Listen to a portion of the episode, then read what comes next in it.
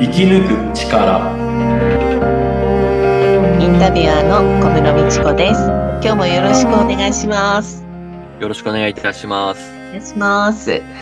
え前回すっごくあの気になったね、あのワードがあったんですが、あのよく世間で言う過去と、えー他人は変えられない。はい。ね、いう言葉とかね、あのよく聞くんですけど、はい天満さん流に言うと、そこは？過去も未来も自分も全て変えられます。それで変えられる。はいうん。そう、それってすごく衝撃的なんですよね。うん。はいはい。あの、まずどうやったら変えられるんだろうとか、あとは、あの、例えばこう実際には変わっていなくっても自分の中でどう捉えたらいいんだろうとか、うん。あの、そこで悩んでる方って結構多いと思うんですよね。やっぱり過去のトラウマとか、過去、なんか自分にすごく、あの、成し得なかったことが、今は、あの、幸せだけれども、なんかやっぱりそこを引きずってるとか、なんであの時こうできなかったんだろうって、うん。そこをどういうふうにこう、なんて言うんでしょう、自分の中で浄化したらいいのかというか、うん。なんかそこをちょっとぜひ天満さんに教えていただきたい。はい。はいそうですね。うん。あのーまずは、もちろん自分が変わらないといけないんですけど、変わ、変わるというか気づくんですね。本当の自分に。うん。本当の自分。うん。これは、本当原理原則からいくと、本当初めの、初めというか、それが最初で、それが全てって言ってもいいかもしれないんですけど、自分の本当のありのままの自分っていうのが、どういう状態なのか、えーどういう、うう使命なのかっていうのをこう、知るともう迷いが一切なくなるんですけど、そう、えーその前にあの、この自分を知るって、あの、に、ん？紀元前500年前、だから2500年とか前のに地の爆発っていうのが、まあ、各地で起こった時に、まあ、と、西洋哲学、東洋哲学、本当その周辺で、えー、ソクラテス、プラトンから、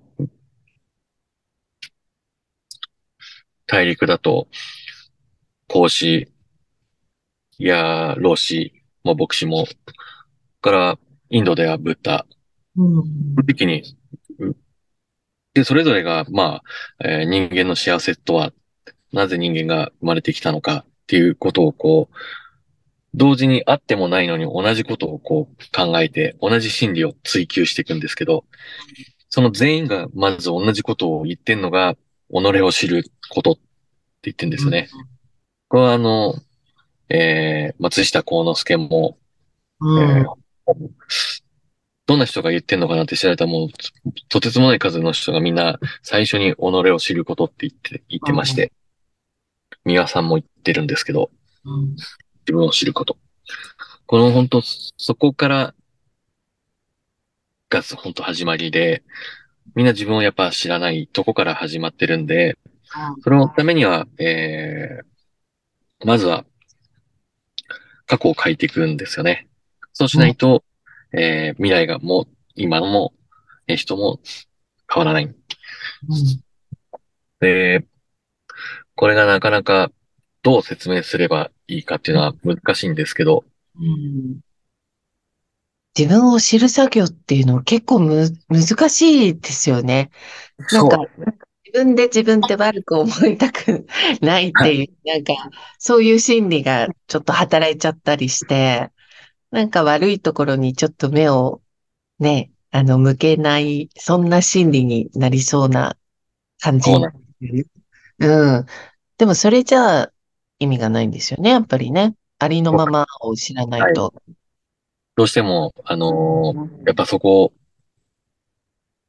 の真相心理、うんあー潜在意識のところに働きがかけるんで、うんどうしてもいろんなえー、耐えられない部分も出てくるかもしれないですね。うん、うん。まあ、トラウマとか、あの、ブロックしてるものとかの解除とかっていうのはやっぱ、あ必要になりますので、どうしても見たくないっていう心理にはなります。あの、人間の感情うん。は最終的には、その思い通りにならないことの怒り、うん。もしくは、えー、愛情、うん。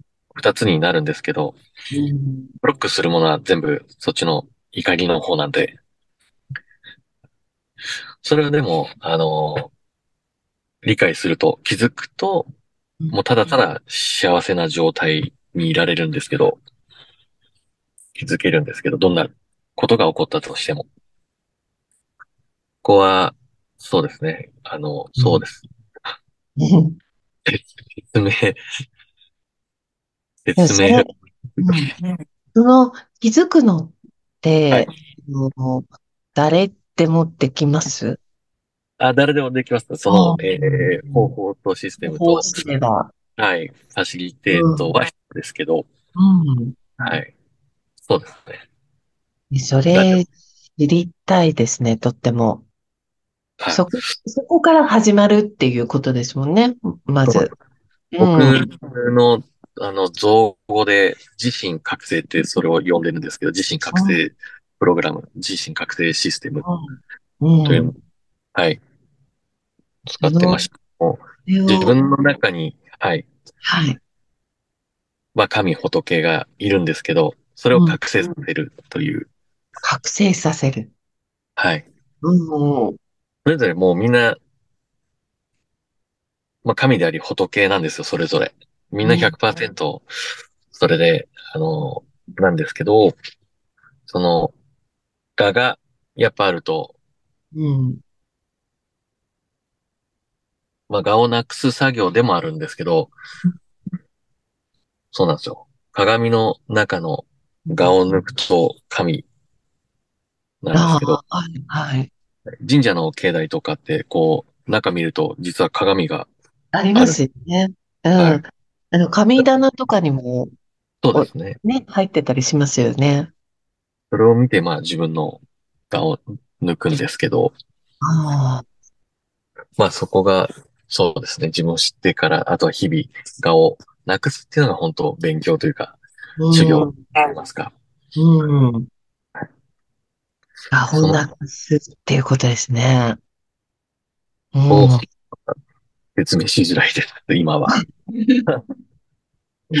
その人と向き合って、あの、一個ずつこう解いていく感じになるんで、ああ、はい。世の中、まあ、基本思い通りにはならないんで、うん。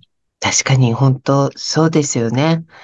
あの、思い通りにならないけど、ラッキーなことがあると幸せを感じるという、なんかそういう、あのー形かななんて私は思ってるんですけど、ね、全部が思い通りになったらな、どんなに幸せだろうって思うんですけど、でも、そうだったらもっともっと多分、うん、エゴが出てしまうんでしょうね、きっと。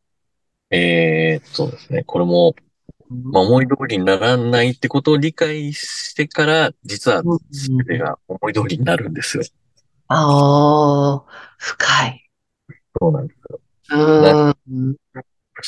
そうなんですよ。あの、それぞれがみんな自分のうん人生上があって、それぞれが自分が監督であって、自分が脚本家であって、自分がカメラマンであって、全部、すべてが自分で演出してるんですけど、人生を。でもみんな自分を、こう、不幸に不幸にって、なんで私不幸なんだろう？なんで僕不幸なんだろうっていう、自分でその脚本を書いて、自分で撮って、自分で監督してるわけですよ。うん。まあ、その、えー自分を知るっていうので、まあ、解放されると、要は、えー最高に幸せにする脚本と撮り方や全部監督できるようになるわけですよ。まあ、客観ではあるんですけど、そうすると、どんなこともできるようになるんですよね。うん。それは、こう、考え方というか捉え方の 心の持ちようみたいな感じですか？そうですね。その気づきですね。うん。そこに気づくと、まあ自分の使命も知り、まあ、えー日々、小欲を大欲に変えて、使命のために淡々となすべくことだけをこなしていくと、まあ自然に、えーうん自然にというかまあそうなるようにしかならないんですよね。うん。これ、まあ気づくか気づかないかっていうところだけです。そうやっていくことが、まあ、いわゆる夢に近づいていく夢の近道になっていくと。そうですね。はい。うん目標の、そうですね、達成だとか、まあやりがいだとか、生きがいだとか、幸せだとか、そうですね。はい。ちょっとまたそこもすごく深掘りをしたい キーワードが出てきたので、次回はその、まあ皆さんたくさんのね、仕事であれ、あの、私生活であれ、夢があると思うんですけれども、夢をこう、ちゃんとこう引き寄せて、自分の生活の中でこういうふうにやっていくと夢に近づいていくみたいなのを天満さん流のアドバイスをいただけたら嬉しいなと思います。はい。引き寄せですね。はい。はい。じゃあ次回そのテーマでよろしくお願いします。はい。今日は天満さんありがとうございました。はいありがとうございました。ありがとうございます。次回そのテーマでよろしくお願いします。はいはい。今日はデンマンさんありがとうございました。はいありがとうございました。ありがとうございます。